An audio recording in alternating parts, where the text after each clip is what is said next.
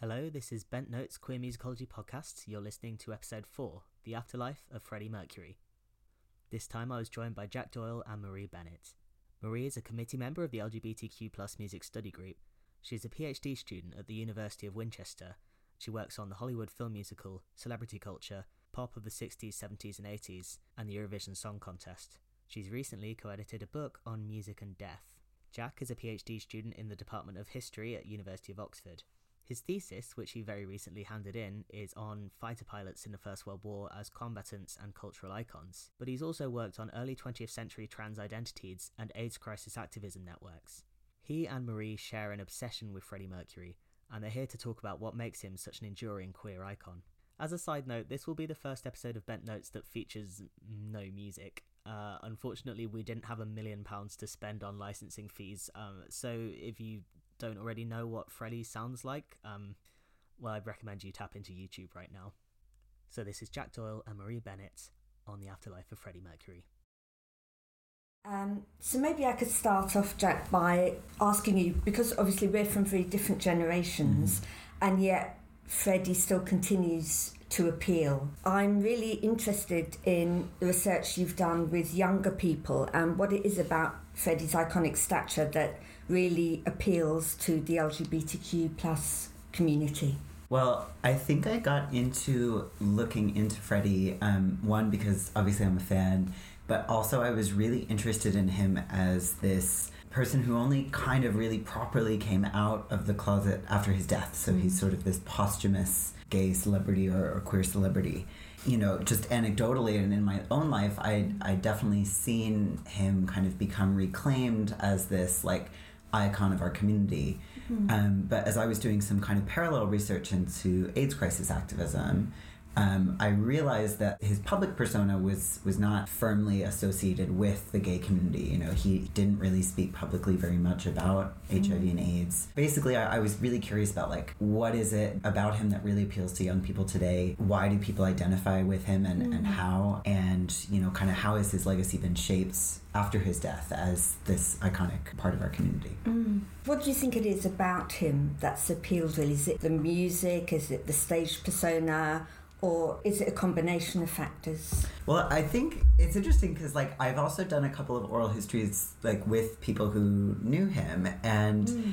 I mean I think the appeal to them originally was the same kind of thing that appeals to people today. It's like mm. his amazing larger than life camp persona mm. um, his like incredibly powerful stage presence and you know his his embodying of this really flamboyant masculinity which on stage comes across as really unapologetic but like as we know is a little more complicated in his mm. his personal life so I, basically i did a survey of uh, young lgbtq people's relationships with freddie mercury um, most of the people i surveyed were born uh, after he died mm. or were very young when he died um, so he's definitely like not in the same generation as them, but um, yeah. somebody who identified as a queer trans man responded, you know, to the question of like, why is Freddie Mercury important to you with, and I think this sums it up pretty well. He said, Freddie was one of the first queer men I learned about and was an inspiration during my gender fucking in high school and college, as much for his masculinity as his fashion and queerness.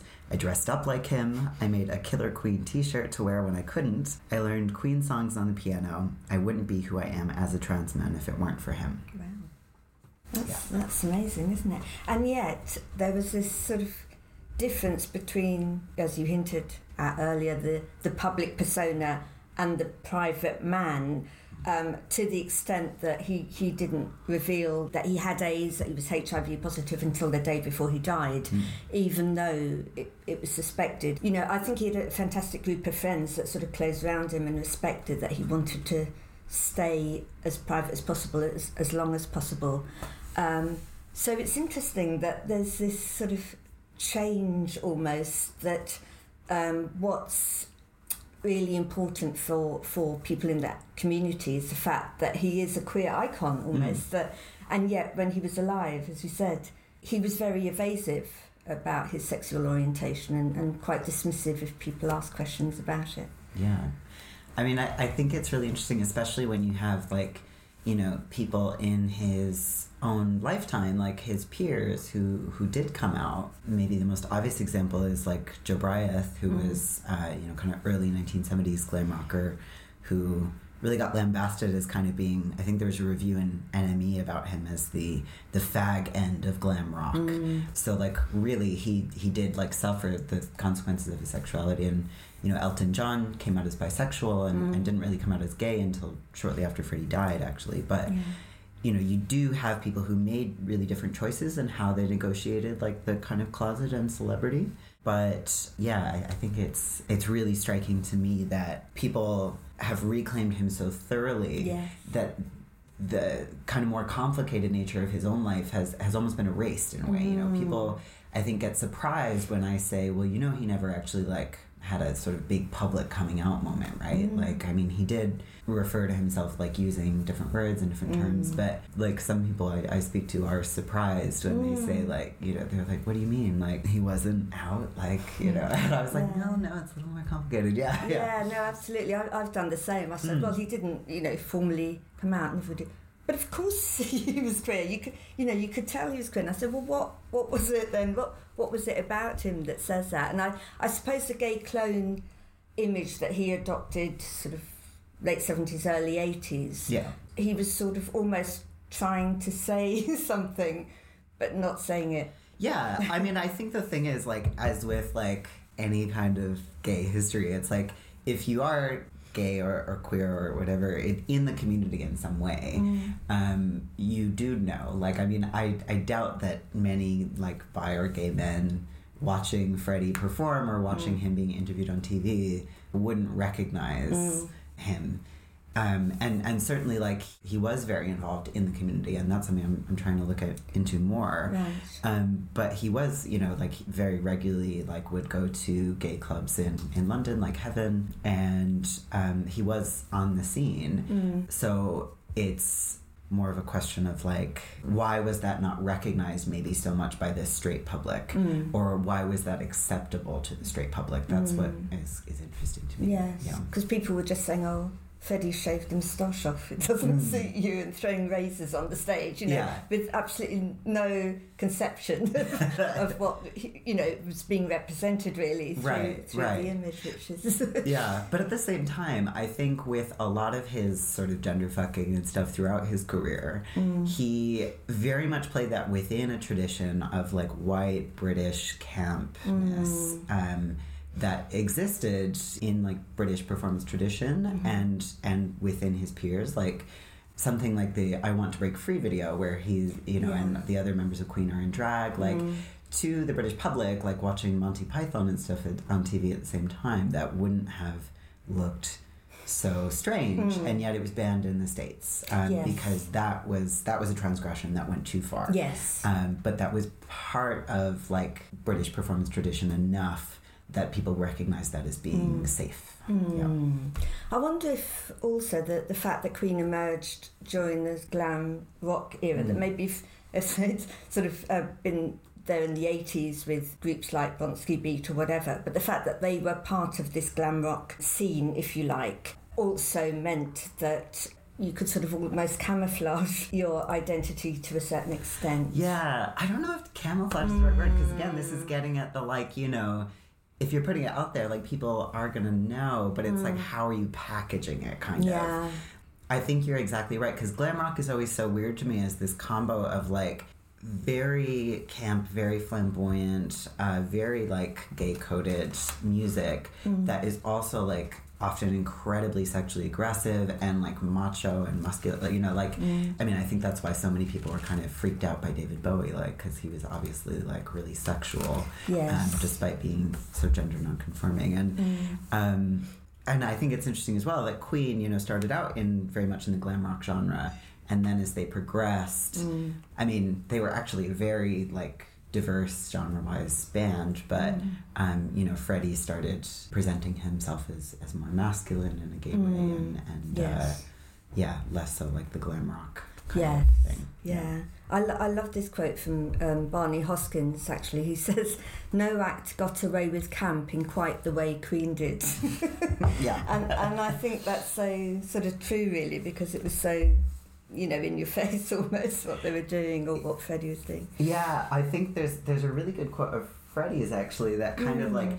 I think acknowledges like how conscious he was of that, of like how he was mobilizing that image and like kind of walking that line between being like you know outrageous and like unacceptable kind of. Yeah. Um, when he talks about naming the band, he said. I was certainly aware of the gay connotations, uh, but that was just one facet of it. Anyway, we always preferred to think of Queen in the regal sense rather than in the queer one. We worried that the name would give people the wrong idea, but knew our music would override the image because we'd concentrate on putting out good product the whole time. We were confident people would take to us because although the camp image had already been established by Bowie and Bolan, we were taking it to another level. Um, so I think with that, like you really do see, you know, um, his his own real consciousness about what he's doing, and I think he was really because he never really spoke about it publicly. I think people don't give him enough credit for how thoroughly and consciously he was thinking about all these different facets of the Yeah. band's presentation, his own presentation, um, and I think he was like he was a really smart businessman in that Mm. sense. Yes, yeah, no, I agree. Um, one of the inter- videos, rather, that I really like towards the end of Freddie's life is The Great Pretender Hmm. because he transforms himself again, and yet he's also one of the backing vocalists in drag, along with Roger Taylor and Peter Straker. So he's he's presenting almost this dual image again through that song, and, and just the fact that it is a great pretender. I, I just wondered what your view was on on that particular sort of performance and song. I mean, for me as somebody who works on AIDS crisis history, that so obviously to me is um, part of a wider history of, of AIDS and HIV art Um, and, and memoir. Um, but again, because I think it was mostly being viewed by straight audiences in the way that, say, like Derek Jarman's films weren't, um, you know, that was more of a obviously gay cultural production. Yeah. I think Freddie hasn't been included so much within that canon of AIDS crisis like artists.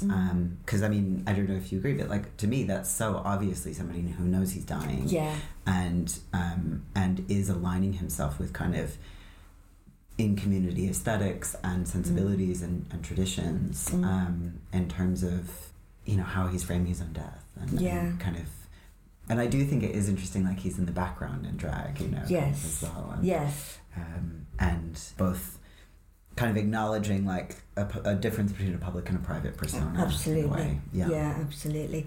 And and I think, I mean, my feeling is part of the reason he didn't divulge um, too much about his illness, even though you know it was clear there was something wrong, was really because he wanted to work as long as he possibly could. Mm.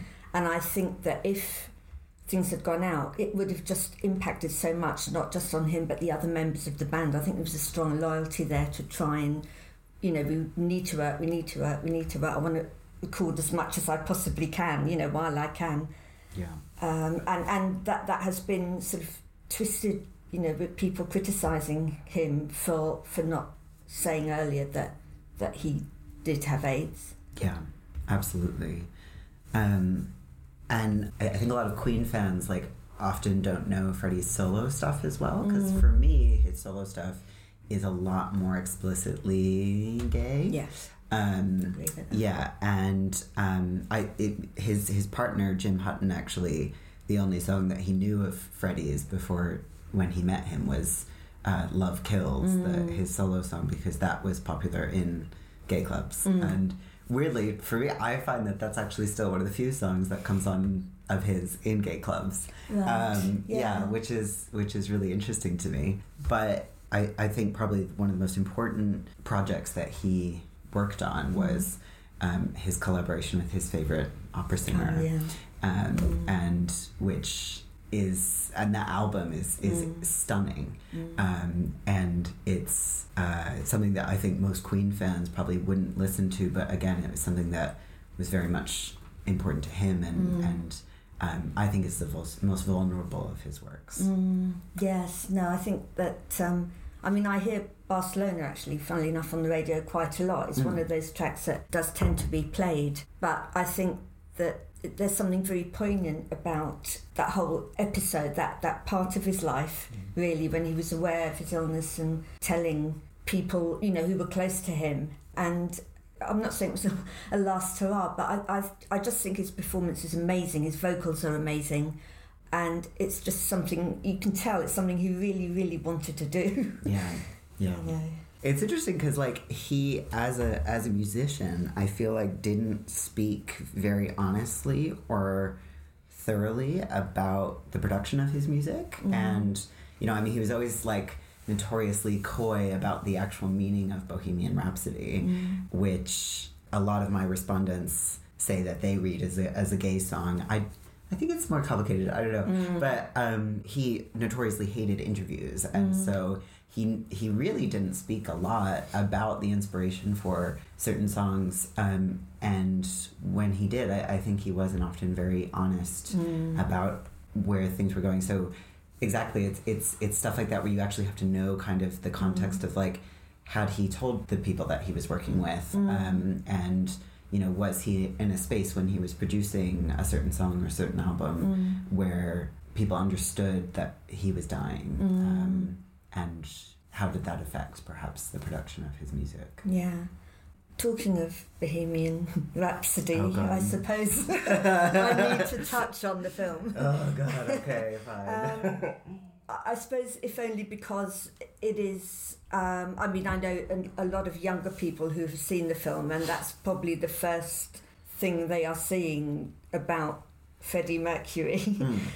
Just the accolades and everything around that has meant that it's become very famous. People want to see it. Yeah. Um, but as we know, it's not um, a particularly sort of accurate representation of Freddie or indeed the band. Yes. Um, so I, I just wondered what your views were Yeah. really on how that might sort of impact on people's perception of, of Freddie.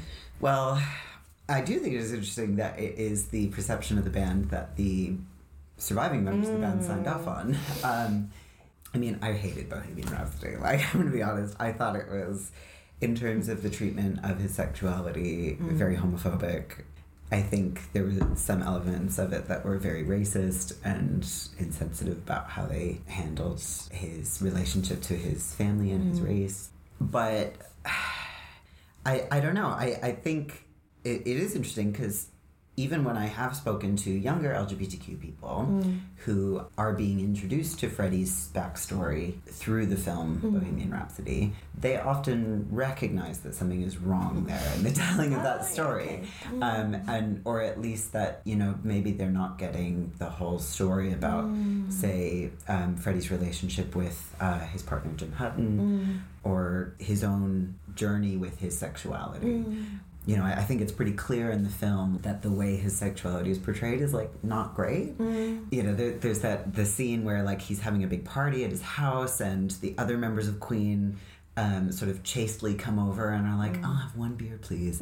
I gotta get home before, for the kids." And I was like, yeah. and I was like, "That that was not the case. Uh, I think you'll find, um, you know." But Freddie is like, you know, essentially shown to be this like deviant who's like having this all these orgies and stuff, like which he did, and so did the other members of the band. Like you know, so I think people do recognize that that maybe there's something wrong or incomplete about that portrayal and that that does tap into some kind of well-established homophobic tropes.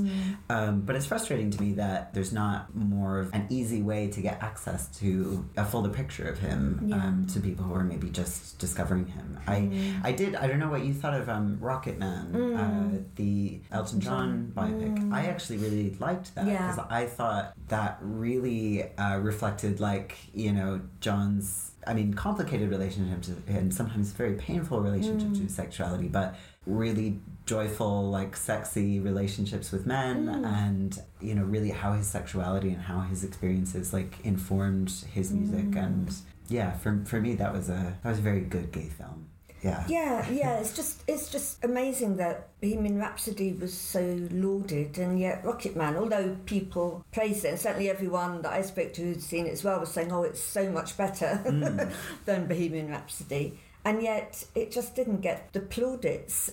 It, it, it just sort of made me feel we were almost going backwards. That in 2018, you've got a Mm. film here, a biopic about somebody who's queer, and we're going back to the sort of Cole Porter night and day by biopics of the 40s and 50s, Yeah. where you've got to sort of, you know, there's a bit of censorship. And Yeah. I, I wasn't quite sure, as you say, the other members of the band were involved and sort of signed off on it, but it just seemed a very sort of strange representation.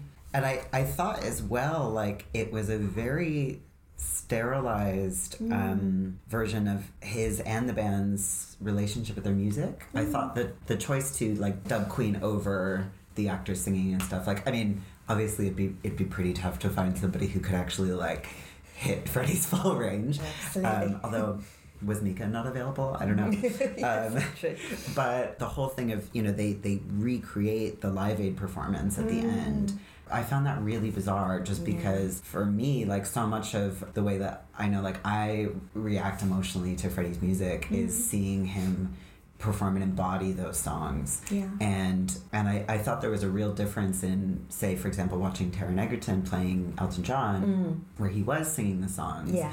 And he wasn't trying to do just like an exact copy of Elton John, Yes. but you could feel like in his performance that he was really connecting with, and and it was just a much more authentic um, Yeah. thing, you know. No. Otherwise, it was like it was just kind of like this is like a weird lip sync, you know, and it was like this is not, yeah, Yeah, because a lot of the attention was on how well they had copied the real Live Aid film, and, and I was thinking, but you can go on YouTube and watch Queen Yeah. do that. So why why do this? I, I did say to like many people I'm sure you did the same where like people were like oh I was thinking about seeing Bohemian Rhapsody I'm like I'd really recommend just going and watching the Live Aid performance like you'll have a much better time yeah. Yes, yes, no, no, absolutely, I think so. Um, and yet, Live Aid was very important, I think, in terms of again bringing a new audience Mm. to Queen. And I know it's people say, oh, it's one of the best gigs ever, and you know, whatever. I, I may not agree with that because I saw Queen quite a few times, but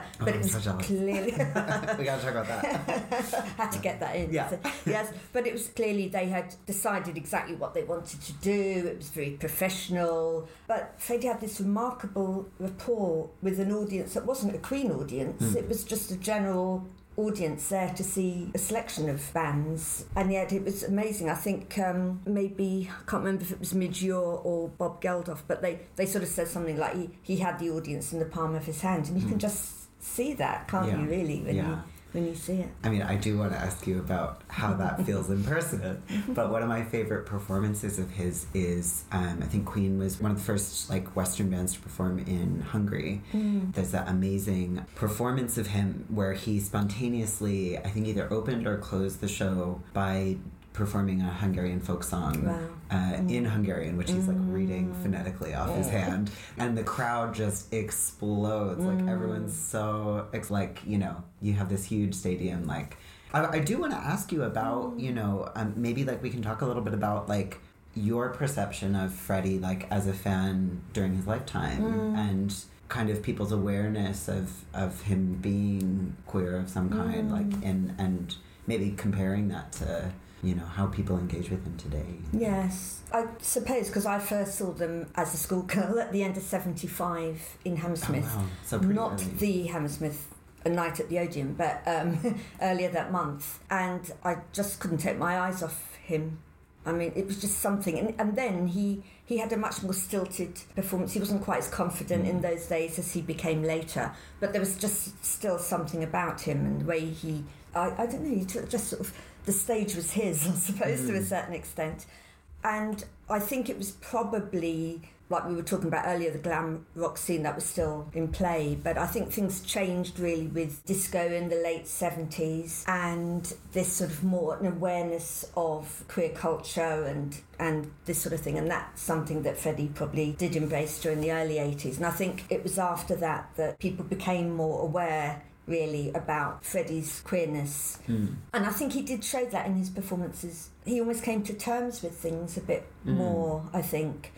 Although he wasn't sort of you don't see anything that he was particularly close to his parents. I think he he did still respect the fact that they were Zoroastrian and their religion, and I think he. Well, he did have a Yeah. Zoroastrian funeral, and yes, and, he did. know, and, yeah. and I know he did go to see his parents about you know, Yeah. a couple times a month. And Yes. stuff. like I, I do think they were close. I, I just don't think we know that much about how they related to his sexuality. But like Mm. his parents knew Mm. Jim Hutton and knew his Yeah. close friends and Yeah. everything. So I don't think that was like the only factor in him, you know, keeping closeted or, or No. Yeah. no. Although I think in the early days, perhaps there Yeah. was this sort of should I, shouldn't I? I mean, his sister has said that, oh, we knew, but we didn't talk about it. Mm, yeah. And maybe that's how he sort of came to terms with it within his family. Um, Yeah. yeah. Yeah, and of course, again, I think this is another thing that maybe gets left out of people's memories of him today. You know, I was really struck when I started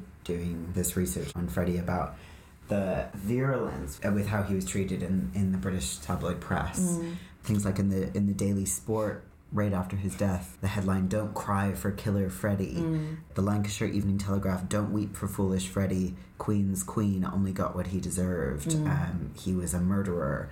Uh, he wasn't just promiscuous, he was quite obsessive in his desire for sex. And uh, the editor of the Daily Star, Mm. a week after Freddie's death, it seems to me Princess Diana's morbid fascination with AIDS has hung a royal warrant over the disease and endorsed it as an acceptable and fashionable way of dying. It was clearly a very mm. pointed reference to Freddie, I think, right after his death. Yeah.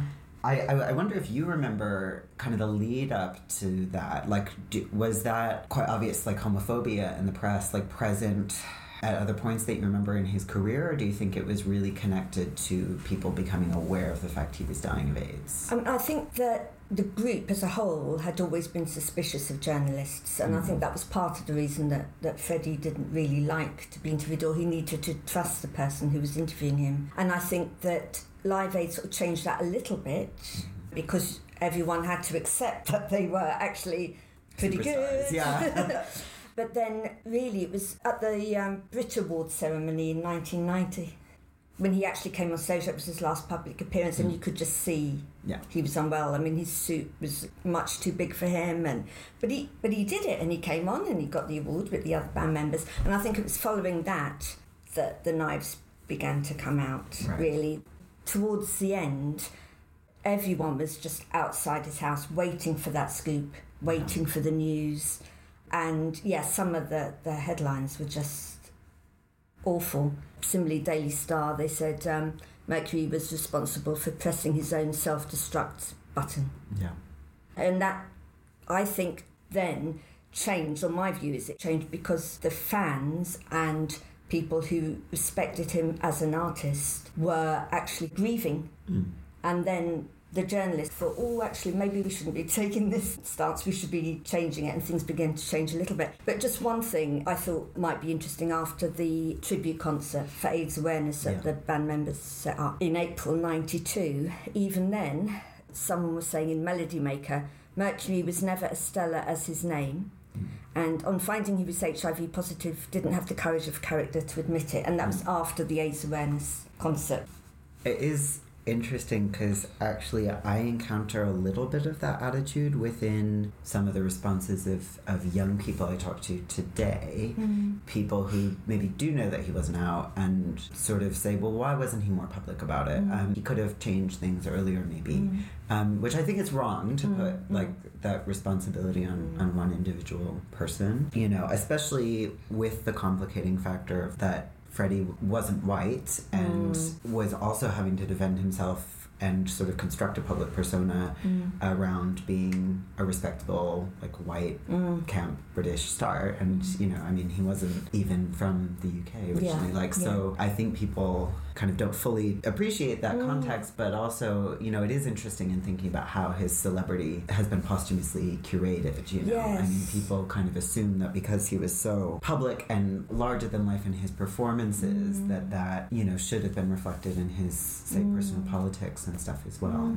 That is interesting because there was sort of two sides, and I think he wanted to be respected for his music and his art, and wanted that privacy at the end. And as I said earlier, to to also protect the other band members. Maybe if he'd been just on his own, you know, as a singer, as sort of Elton John, if you like, Yeah.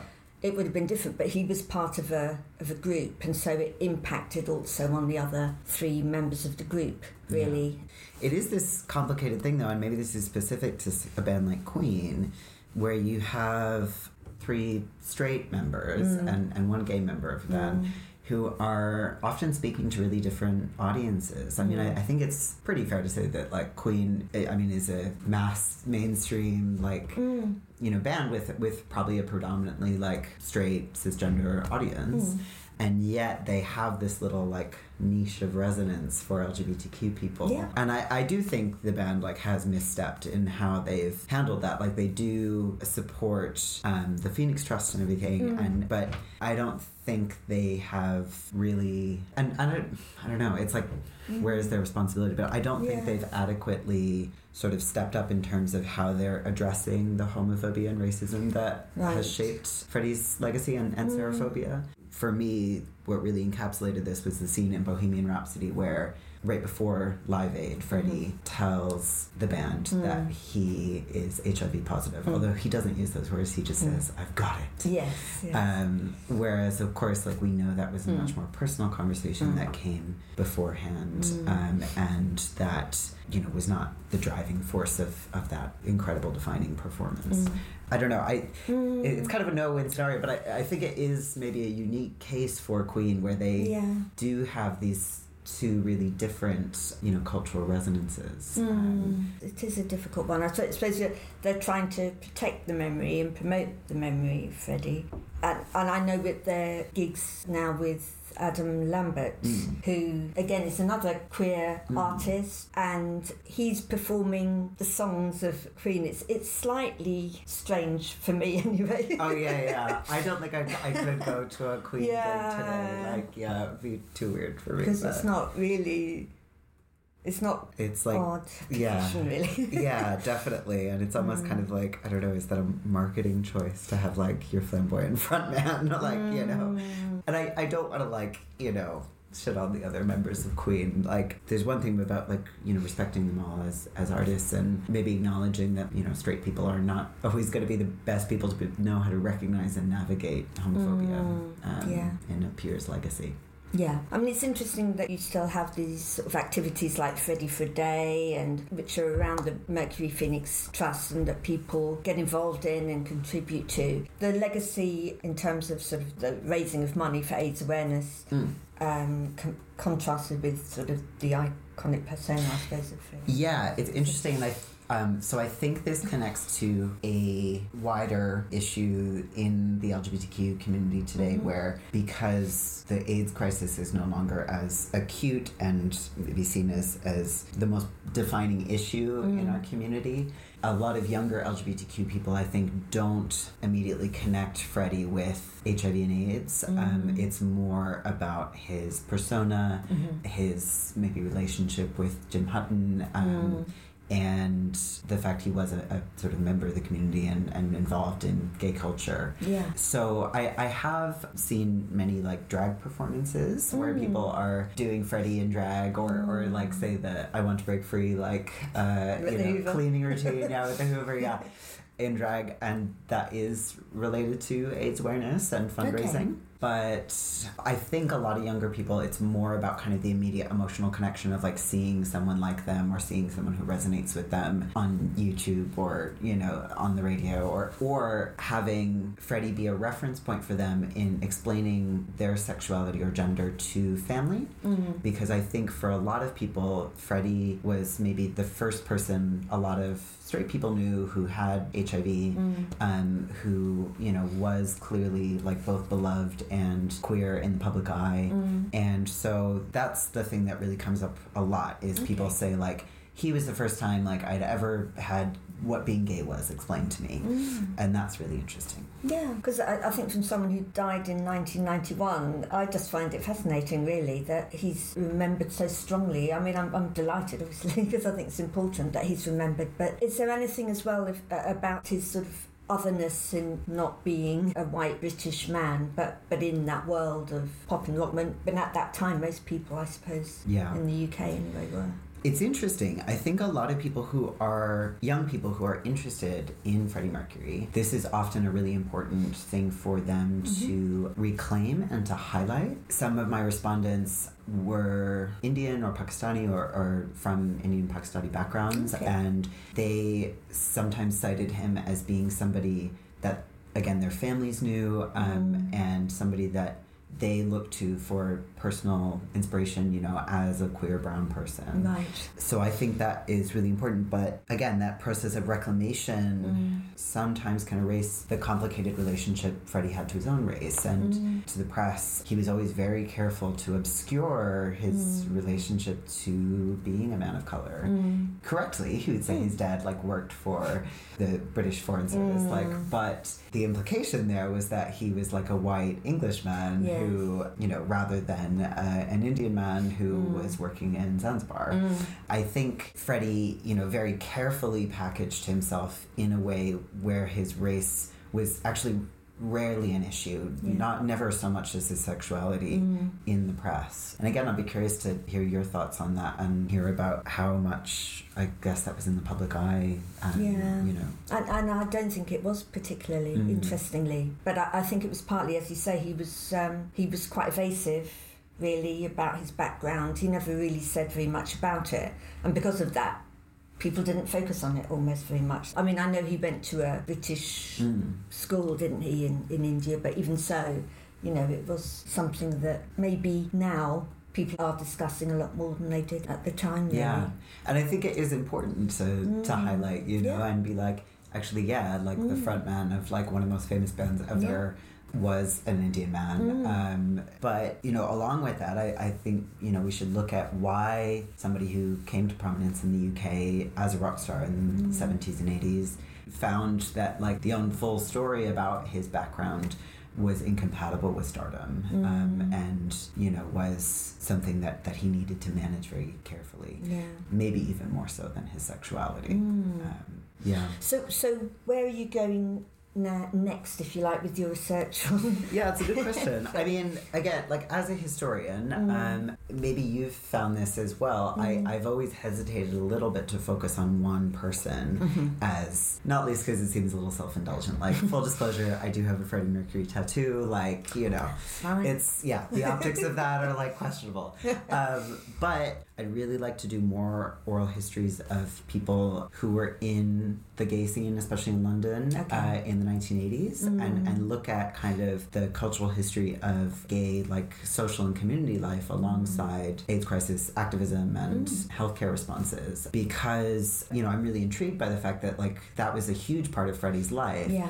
And a place where he was actually able to be relatively anonymous. And from the few just kind of informal conversations I've had Mm. um, with gay men who you know were on the scene in, Mm. in the 80s, a lot of them remember seeing Freddie and Mm. um, having mutual friends with him, Right. and it being this really rare, unusual space where one there was all these really interconnected social relationships, Mhm. but also there were certain conversations being had about um, community identity that Mm.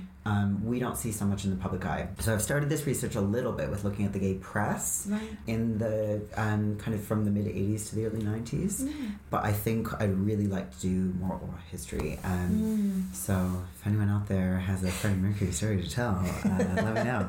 Yeah, that sounds really interesting. I mean, I don't know about you. I always find with Freddie, I, I sort of almost want to do him justice every time Mm. I'm, I'm writing something about him because for me it's like self I think a sort of sideline project almost but I, I feel I want to get that information out there Yeah. really but I do feel that I, I want I want to be factual but I also want to do him proud almost because he was such an important figure Yeah, absolutely. I, I feel about him in a way I don't feel with Mm. most of my historical subjects Mm. because he has been so important to me. I'm gonna get emotional, but like Oh. he, you know, when I was um, first, you know, I'm a I'm a gay trans man, and when I Mm. was first medically transitioning and really struggling with family and um, you know, kind of where I fit in in the world, like I went through like solid months of just watching YouTube videos of him performing and being Mm. interviewed and without being melodramatic like I Mm. really do think that like saved me in that period Mm. like I really and I've not had that with many other people, Right. you know, where I was able to kind of look at this Mm. icon of gay masculinity and, Mm. and really be like, it's okay, Mm. you know, that that is accessible to me Mm. and like that is somebody who resonates with me on such a deep level. When you feel that way about somebody, Mm. It's almost like weird or hard to do research on, you know? It's Mm. like that's somebody who, who is so important to me. Mm. And I think for historians, it's sometimes embarrassing to admit that. But I think it's important to, you know, just for your own methodology, just be like, Yeah. all right, maybe I'm gonna need to like chill out a little bit on this, you know, like Yeah. yeah, and and for you, like as somebody with you know such a long personal Mm. history with him, Mm. I I think that's the tough one to navigate. Yeah. Uh, yeah, But I think Freddie would love that. I, I think Yeah. honestly that what you said, I think he would he would absolutely love that. Yeah. see him. yeah, yeah. I know. I Yeah. I, I hope so. Yeah, no, no, I'm sure he would. yeah you know while we can maybe debate the historicity of that you know Mm. i i do think like his empathy and, and love like comes comes across Absolutely. you know Yeah. and agree and maybe that's part of why people grab onto him so much as Mm. an icon Yes, yes. yeah Huge thanks to Marie and Jack for what I think was a really beautiful discussion. To hear more about the study group, be sure to like us on Facebook, follow us on Twitter, or visit lgbtqmusicstudygroup.com. We're having a queer forum day on Friday, the 3rd of April at the University of York, and it's totally free to attend, so please visit our website to find out more. In the meantime, please leave a comment, tell us what you thought of the episode, subscribe wherever you're listening, and tell everybody you know. This episode was supported by the AHRC Torch Graduate Projects Fund. Bent Notes is brought to you by the LGBTQ Music Study Group. We're supported by the Royal Musical Association, the British Forum for Ethnomusicology, and the Society for Musicology in Ireland.